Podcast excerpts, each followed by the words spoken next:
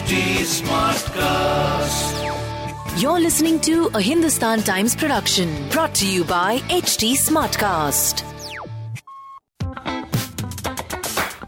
Good morning, guys. You're listening to Masala Bites, HT City Daily News Wrap, your one stop podcast for all the daily news from the world of entertainment and lifestyle with me, Samarth Goyal. In 2018, he had five back to back films Love Per Square Foot, Raazi, Love Stories, Sanju, and Manmarziyaan, which was followed by Uri, The Surgical Strike last year. Now, compare that with 2020 and Vicky Kaushal, like everyone else, has been stopped in his tracks.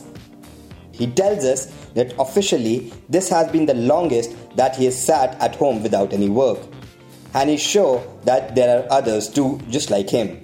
But Vicky also feels that things have to get back in motion in the film industry soon. He tells us that at some point everyone has to restart work, of course, with all the precautions, and is sure that if all the guidelines are strictly followed, there shouldn't be a problem. Moving on, if there's one celeb who knows how to shut up naysayers up front, it is Neha Dhupia. She takes them head on on social media. In fact, social media toxicity is one aspect which many celebs have to deal with. In an interview, Neha tells us that she is happy there are accounts which have been banned. She also feels that we should not write this person got trolled and give encouragement to the trolls.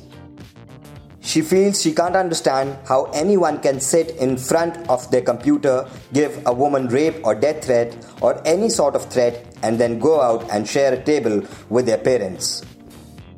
Giving a recent example of how she had to feel trolls, Neha reveals that it was, in fact, on her birthday.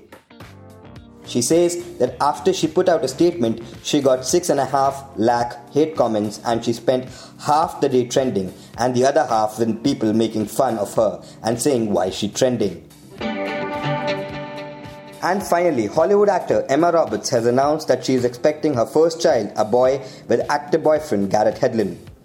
If you want to read more in depth about the news briefs I just shared, please pick up a copy of Hindustan Times today. If you don't have access to a physical copy of the newspaper, please log on to www.epaper.hindustantimes.com and read the stories in depth. That will be all for today. Keep listening to Masala Bites for your daily dose on entertainment and lifestyle.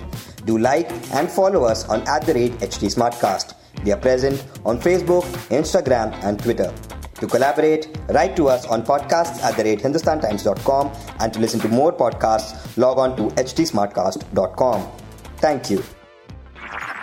This was a Hindustan Times production brought to you by HT Smartcast.